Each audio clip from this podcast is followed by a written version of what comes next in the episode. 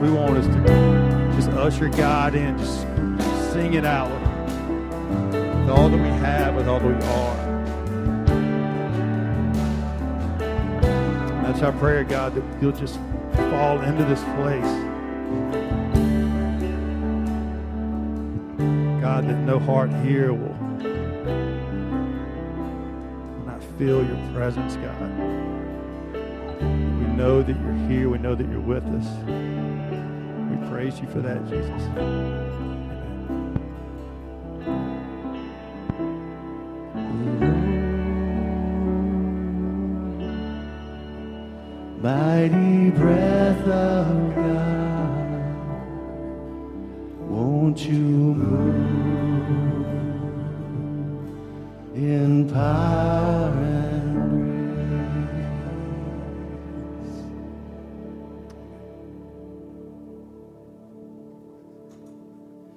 Pray with me. Heavenly Father, I do pray that uh, we would literally breathe you, live you, inhale your spirit, but not just to feel your presence or experience you, God, although that is uh, important, but you transform our lives from the inside out so that we could be light to a world in need. Jesus' name, amen.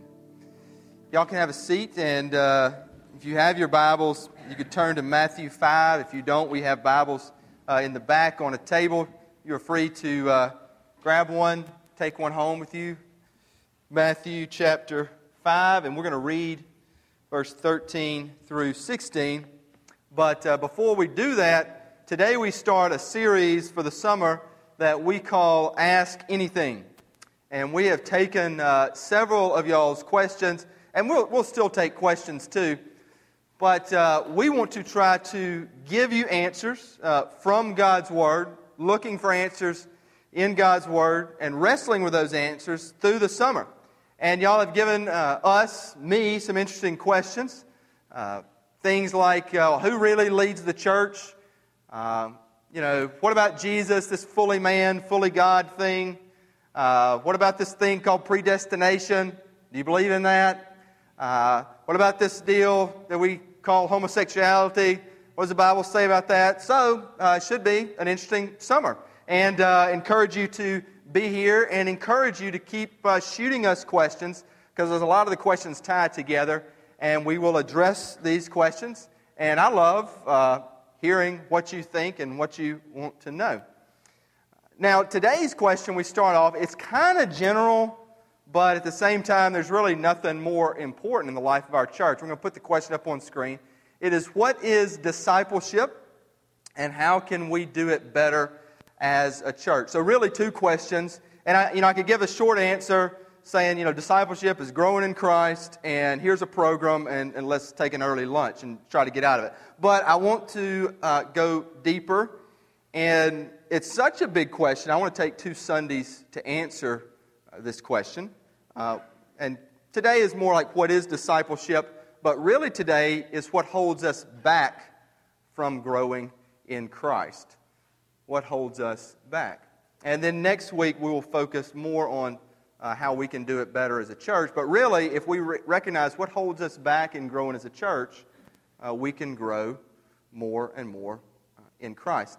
Before I get to the passage, though, thinking about discipleship broadly as a church and not like a program, but I know some of you uh, work out a lot. Uh, I know we do have some runners here.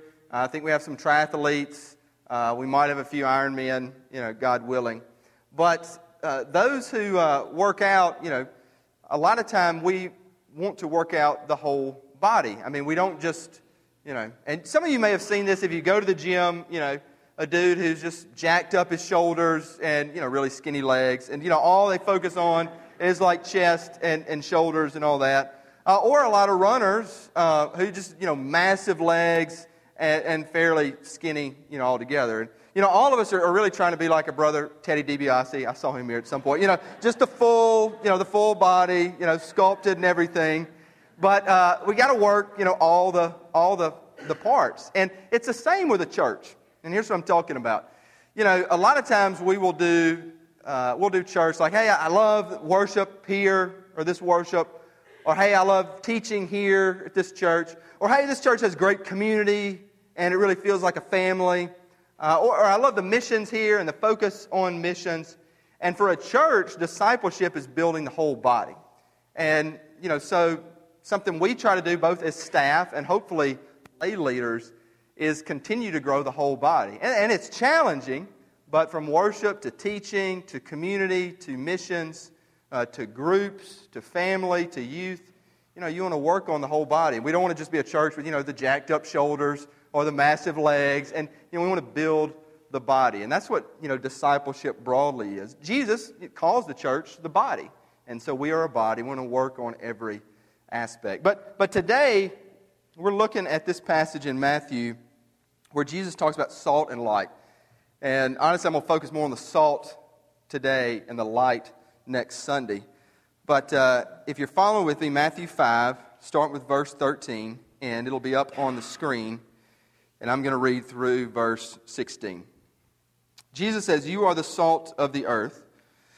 But if salt has lost its taste, how shall its saltiness be restored? It is no longer good for anything except to be thrown out and trampled under people's feet. You are the light of the world. A city set on a hill cannot be hidden. Nor do people light a lamp and put it under a basket, but on a stand, and it gives light to all in the house. In the same way, let your light shine before others so that they may see your good works and give glory to your Father who is in heaven. Now, this is actually in the Sermon on the Mount and right after the Beatitudes, which, if, you're, if you've been with us over the last month, I finished a series on the Beatitudes. So, this Jesus is picking up in this sermon, and he's talking about salt of the earth to light of the world. Now, one thing I want you to know that Jesus is preaching here to uh, everybody. And when I say everybody, it's not just the religious folks, like the Jewish people, it's also Gentiles who would be non Jewish. It's also women. It's also slaves. And some of you be like, well, well, what's the big deal in that? Yeah, he preaches to everybody. Well, you know, if you were a Jew or a religious person in that day, in Jesus' time, every time you'd go to worship at the synagogue, there was a standard prayer that you would pray, and it would be, Thank you, God, for not making me a Gentile, a slave, or a woman. Because they were all looked down upon. And here Jesus is saying, all of you can be salt and light to the world. And I say that because I want to say that too, no matter where you are in life, what you're going through, all of us, not my words, not another teacher's words, Jesus' words, that he calls us to be salt and light. But now let's get to what is a salt? Because uh, that would be a question I would have. You know, what, what's this salt deal? I mean, I know what salt is, but why does he use that metaphor? You know, I've, I've heard teachings on this passage before, and you probably have too, and it talks about the salt being several things, and which, which mostly it's, it's, it's pretty true. I mean, one is that salt preserves things, particularly in this time. So if we believe in Jesus, if we're Christians, we're to preserve the good things in society, in, in life, in our world. Another thing that salt does is it adds flavor. And so if we are Christians, then we should go out into the world and add flavor and life to a world that is dead, that may not recognize it, but that we're to go and add flavor to that world. Uh, something else I've heard it taught on is, you know, salt makes you thirsty. And so if we're salt, then other people should see us and be drawn to us, but more so be drawn to Jesus and be thirsty for the living water that Jesus can bring. And I've even heard it where salt is white, that you know, white means, you know, like purity, or people think of it as purity, and that we should be pure. So preserve and add flavor, give life, thirsty, you know, all those things. Now, I want to take a step back. I, I really believe what Jesus is saying here and studying this with salt is that salt is literally, we just sang about it, uh, inhaling, breathing the Holy Spirit and allowing the Holy Spirit to come internally inside our hearts, that we submit, and not everybody likes that word, submit to the Holy Spirit, obey the Holy Spirit, and from the inside out, the Holy Spirit transforms our heart so that we can be light to the world. Let me say this again because it's a key point. You know, I believe what Jesus is talking about here, the salt and light, is first, it's an internal deal. That it's breathing, inhaling the Holy Spirit, where He comes in and He changes our hearts, our lives, and we're transformed to be light to the world. And the reason I emphasize this point and the reason it's key for discipleship is because so many of us, me included, have a massive problem with this. You're like, what are you talking about? I'm not talking about a belief in the Holy Spirit or lack of belief. I'm not talking about belief in a heart deal. I'm talking about a vivid, where you can see, and an active transformation of a life that's changed by the Holy Spirit. Here's what I mean. We are, I think, generally kind of as a church, Capital C Church, not just Bellwether, a lot of churches, but Christians in society, uh, we believe things and then we don't live them out. We say, yeah, I mean, I believe in Jesus. I believe John 3.16. I believe John 14.6. But people don't see that in our lives. And we focus on the belief and the knowledge more than the action and the life. We become masters of information and we're not masters of life. Where we look no different from the world as it is. And I believe this is, and why I'm talking about this, is that Jesus picks up on this in verse 13. But if salt has lost its taste, its saltiness, and many of us, myself included, lose our saltiness.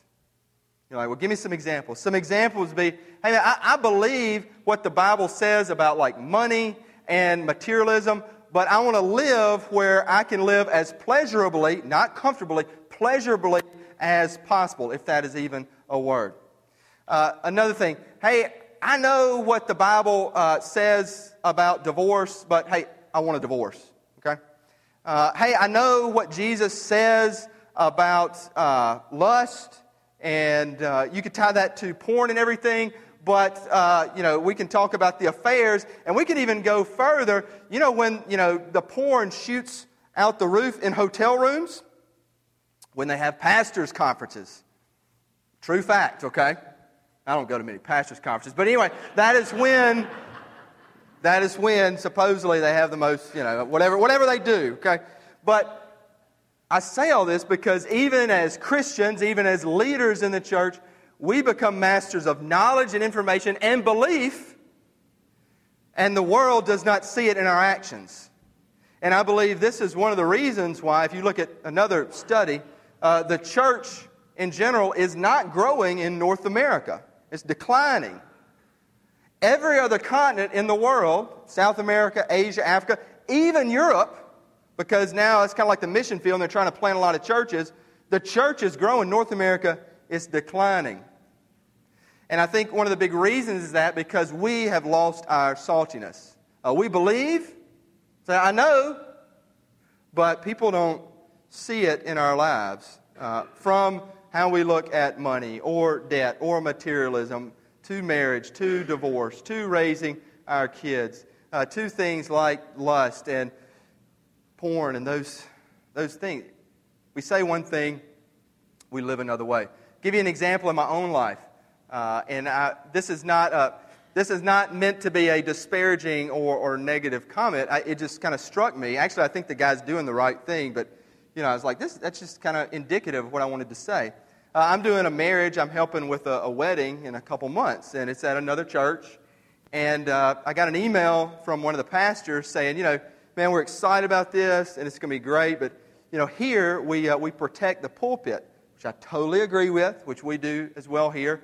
As in, like, we try to make sure that those who are helping with uh, a ceremony, a worship ceremony, you know, like believes in Jesus. And I know, but shocker, I mean, there are some preachers, pastors that, you know, would not believe that Jesus is who he says he is, Son of God, little resurrection, all that. So he said, Could you uh, give me your beliefs on the gospel? so I can take it to our committee and all. It's like, man, send an email back, very respectful, saying, you know, I totally agree with what you're doing. Uh, thank you for what you're doing. Uh, it's an example. We do the same here. Here are uh, you know basic beliefs, and I said just for clarity, I'll be more specific than general. And I listed our basic beliefs uh, actually on our covenant, and I said this is you know what I believe. And but I thought about it afterwards. You know, you know I, could have put anything. Uh, I mean, and I could have put you know John three sixteen, John fourteen six, and you know could have gone to that committee and said, okay, the guy believes this. But and again, I applaud him what he's doing. But you know, a better thing to ask would maybe be to one of our staff here, or maybe one of you, uh, how does your pastor live his life? Because uh, I, I, mean, I could say all that, but then, you know, I mean, he doesn't know how I live. I mean, I can just say it, and you can say anything, and well, he believes it. And I just thought about that, how indicative it is, indicative it is of our of our culture. That I want to know what you believe, but um, you know how you live. I mean, we say it's a big deal, but that's not the focus. It's me what you believe, and anybody can roll off things. We want to see it in our, our life. So I believe that we as Christians, we, we're very good at information, we're very good at belief, and we're failing in life.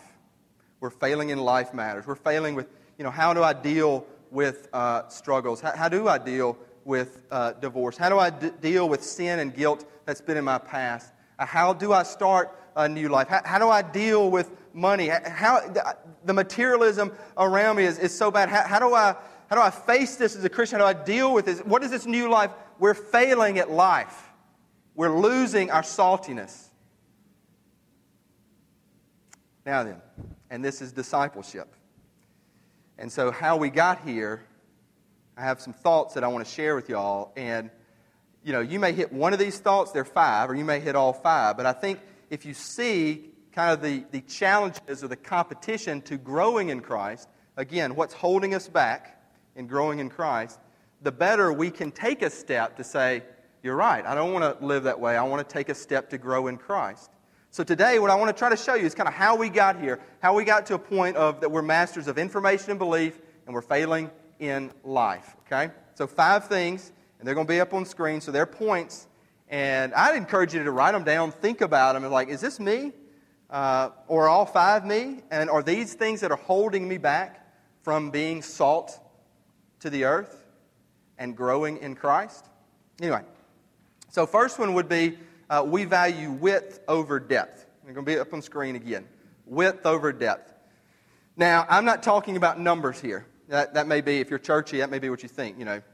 I'm talking more like we want a lot of information and we don't want to like focus on uh, fewer things and really try to obey them and really try to be accountable to them.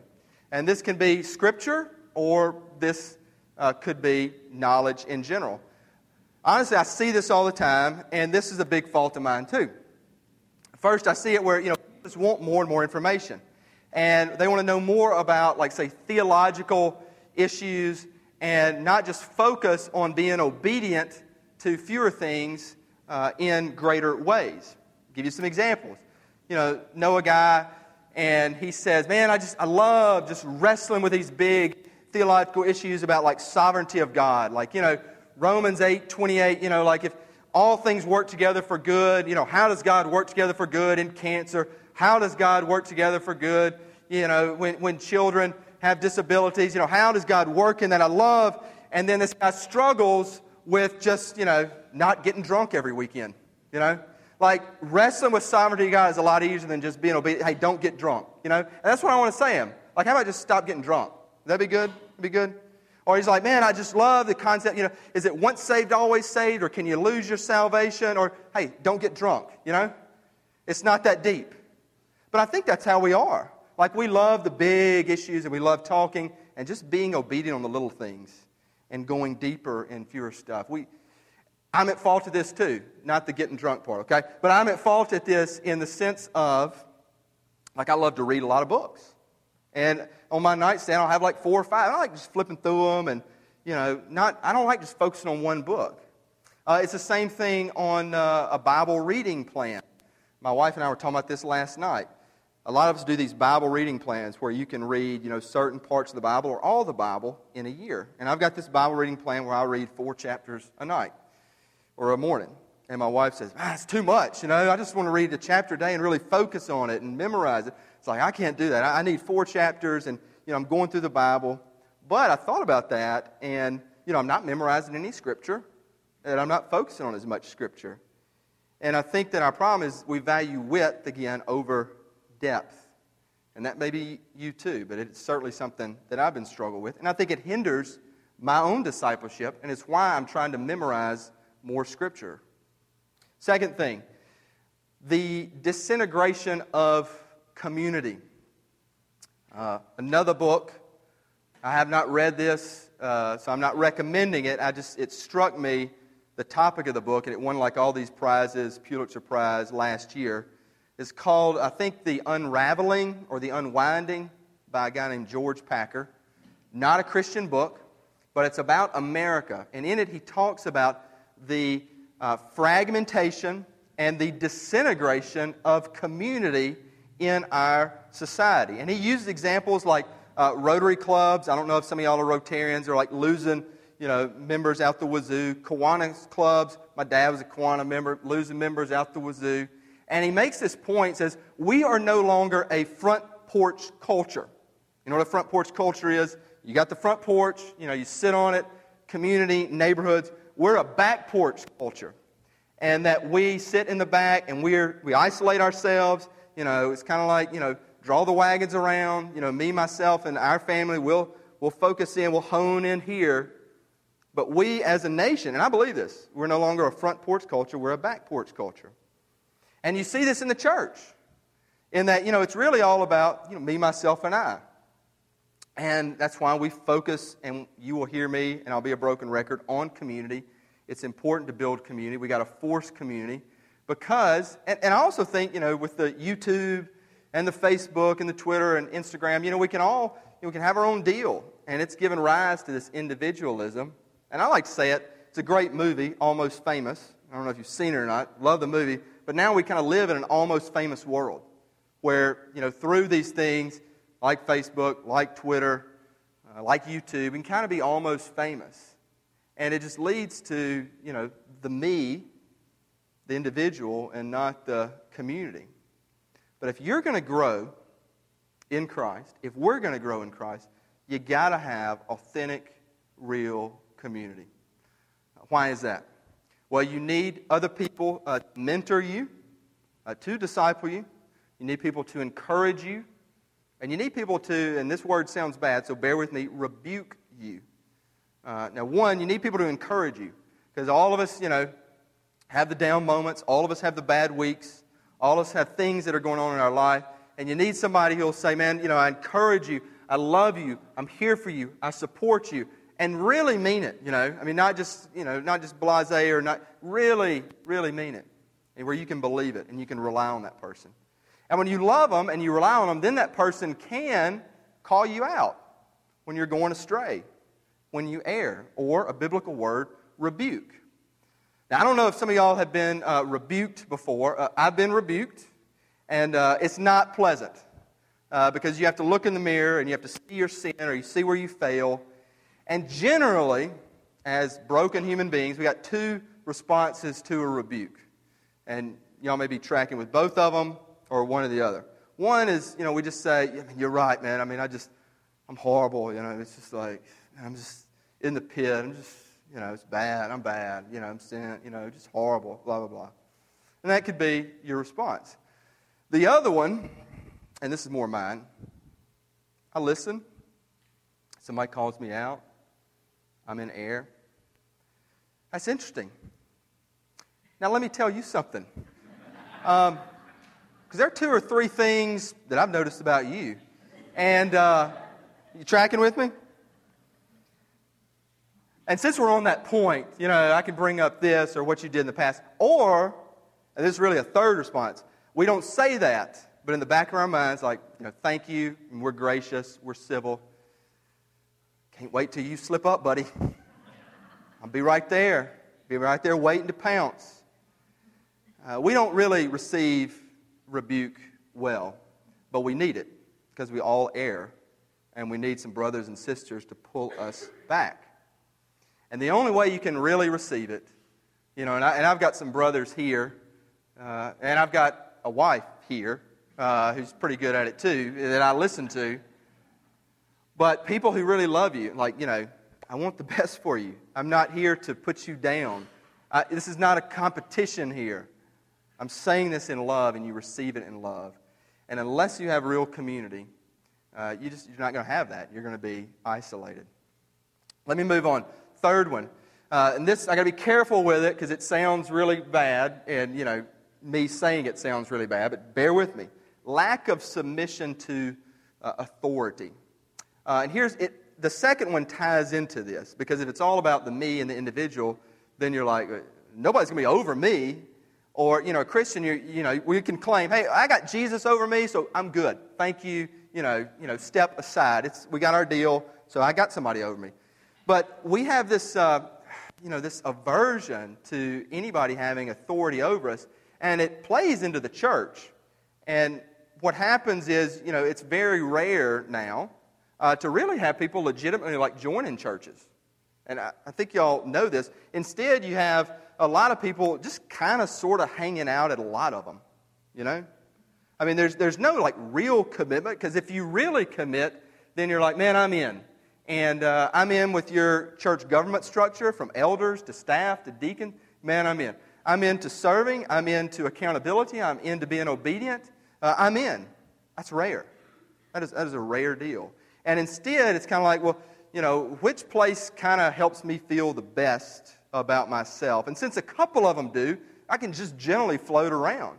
Uh, I kind of like the worship here and kind of like the teaching here, as we talked about before. Oh, this one does a good mission trip, so I'm going to see if they'll put me on that list. And oh, by the way, this one has a good group. Even though I'm not a member of the church, I mean, you know, it's a church. They can't say no. So I can hang out at this group even without kind of committing there. And so, you know, I really, it, it's really about the church of, of me. And you kind of pick and choose, and church becomes a buffet, which it was never meant to be biblically. And it's not like a lot of folks or a small number of folks saying, hey, I'm in this with one another, together, to grow, to support, to love. And I trust these leaders here to hold me accountable, to help guide me, to teach me, to call me out in love when I'm wrong. That's what the church is supposed to be. And we have this again, it's a lack of submission to authority, where instead it's like, you know, church becomes a buffet. Whatever place makes me, you know, feel good, and um, you know, I can just do what I want. Go here, go here, go here, go here. And it holds us back from individual discipleship, and it really greatly holds us back from broad discipleship in a church body. Fourth thing, and it ties to this one as well, and they all kind of tie together. We overemphasize the light. Here's what I mean. And you know, Jesus talks about salt and light. And light is attractional. I mean, light attracts people. And so, what I mean, what holds us back sometimes as a church, as Christians, is that we, and we can be at fault of this, we overemphasize the light. And what I'm talking about is do whatever we need to do to attract people here to fill the pews or the seats, you know, whatever you got. Fill the seats. And you go to church conferences, you can go to seminaries, certain seminaries, and they will say, man, you know, it's all about getting people in the door and do whatever it takes to, to get people in the door. So you got to have, you know, a rock solid family kid ministry. You got to have a happening uh, youth ministry and a really cool place where the youth can hang out and come and you know play Xbox, which we're doing. So you know, you know, guilty as charged on a couple fronts. Hey, you got to have some good lights. We've got some good lights. Hey, maybe even add some mist in. We hadn't done mist yet, but we might. You know, some mist or gaseous stuff. You know, coming in, and uh, you know, attract folks and be light and, and get them in the, the seats and the pews. And don't do anything that might be like challenging to the people. Definitely, you know, heard this said, don't like preach through Ezekiel for a year, which I have not done and I'm not planning to do, okay? But don't do anything like that. And, um, you know, don't like, you know, emphasize, you know, accountability or, man, a covenant where people have to sign. Let, us not, you know, go there at all. Whatever gets them in and just fill the seats. And, you know, churches, we overemphasize this and it holds us back. And I want to be careful because there's some good stuff. We do a lot of this, and, and I believe in the attractional deal, so please hear me on that. But sometimes we can go too far, and you know, we just we're not going deep at all. And let me, let me tell you two stories quickly about where this can lead. I mean, one, you know, it, it's just a lot of times it's just all it's just all about the numbers. You know, I mean, I get this as preacher, you know, all the time, especially this year with the new building and moving in. How many you got? You know, all that stuff. And I was at a birthday party for uh, one of Jack's buddies. So I'm not going to name this person, but uh, he is uh, he's pretty well-to-do businessman in town. Goes to another church that is younger, like us. Knows we got the building and everything. And you know, first thing he says, you know, they try to be diplomatic about it. But, you know, I mean, they're really like, you know, well, you're seeing, like, you know, seeing, seeing a lot of traction, seeing, seeing a lot of new folks, you know, you know, how's the crowds been? I was like, you know, we get, um, I said, you know, we, we are getting a lot of new folks, a lot of new folks from the neighborhoods. Uh, you know, have had good crowds. Uh, we are, this is pre summer and everything, but, you know, great Easter and, you know, all this. But I mean, I'm trying to answer the question honestly. I was like, you know, a lot of our older folks can be out of town. We get new folks coming in. I'm just trying to be honest. Then he said, You know, man, I really struggle with this, you know, as a, as a leader in, in blankety blank church because, you know, I own this business and there are all these other businesses and they compete against me. And I, man, I think about it, you know, every, every day. Like, you know, what would get somebody to come to my business instead of, of these uh, other businesses? And he said, I, you know, I catch myself. I fall into this with church as well, you know. What would get somebody to come to my church, you know, versus these other churches? And I was like, you know, brother, man, you know, I've lived, you know, your world. Uh, God's given me a peace about this. And I told him, I said, you know, what I'd encourage you, you know, there's some great churches in our city, and there's definitely enough people where they can all flourish. And, you know, I've come to the peace where, you know, I mean, I'm going to preach and teach and lead, and I know and believe that God is going to send the people here to Bellwether that needs to be sent here. And we're going to try to minister to them and disciple them and love them and, and grow this community. He said, I know, I know it's hard. I was like, well, just pray, brother, because I mean, just, just keep praying and just know, man, that there are enough that we can all flourish. And, you know, try not to think of your, your church, you know, in that light. And, you know, I'll be honest, I mean, y'all probably, I've talked to some of you and you have the same conversation. Well, how many you got? Or, you know, what's. And often, you know, the problem is we want to attract people, but we're really, a lot of churches, and I've said this before, churches really reach about 10% of the population, or try to reach 10%. You know, you may have heard it said, you know, they would be great at our church. You know, those who have gifts or who have means or who have uh, a certain status, they would be great. And we want to reach out to the 100%. You know, everybody, everybody. And I mean it. I mean it. And so I want to get that into our DNA, into our culture, to grow that community around these neighborhoods and for this city. But it leads, when you're about the crowd and filling the seats, it leads to y'all coming in. It's like, well, how does this church, Bellwether otherwise, how does it serve me? You know, how's it serving me? You know, and it can be through ministry, it can be through little things too. How the worship service serve me? give you one quick story. Had a guy, a brother, who uh, came here one time. I think it was his first time here. I knew him and uh, was going out. He'd never been in the building, our new building, before. And, you know, man, I mean, we're all excited about it, and somebody new, and I always ask. I mean, I'm, you know, sometimes stick my foot in my mouth. I mean, as y'all know. But I ask, you know, like, well, man, how, how'd you like the building? What do you think of it? And he's like, it's cold. It's cold. And, and hey, y'all, y'all, may be thinking I'm freezing right now. You may be thinking I'm hot right now. We've had issues with AC, getting it set. But, you know, leaving the service, first thing, it's cold. Okay.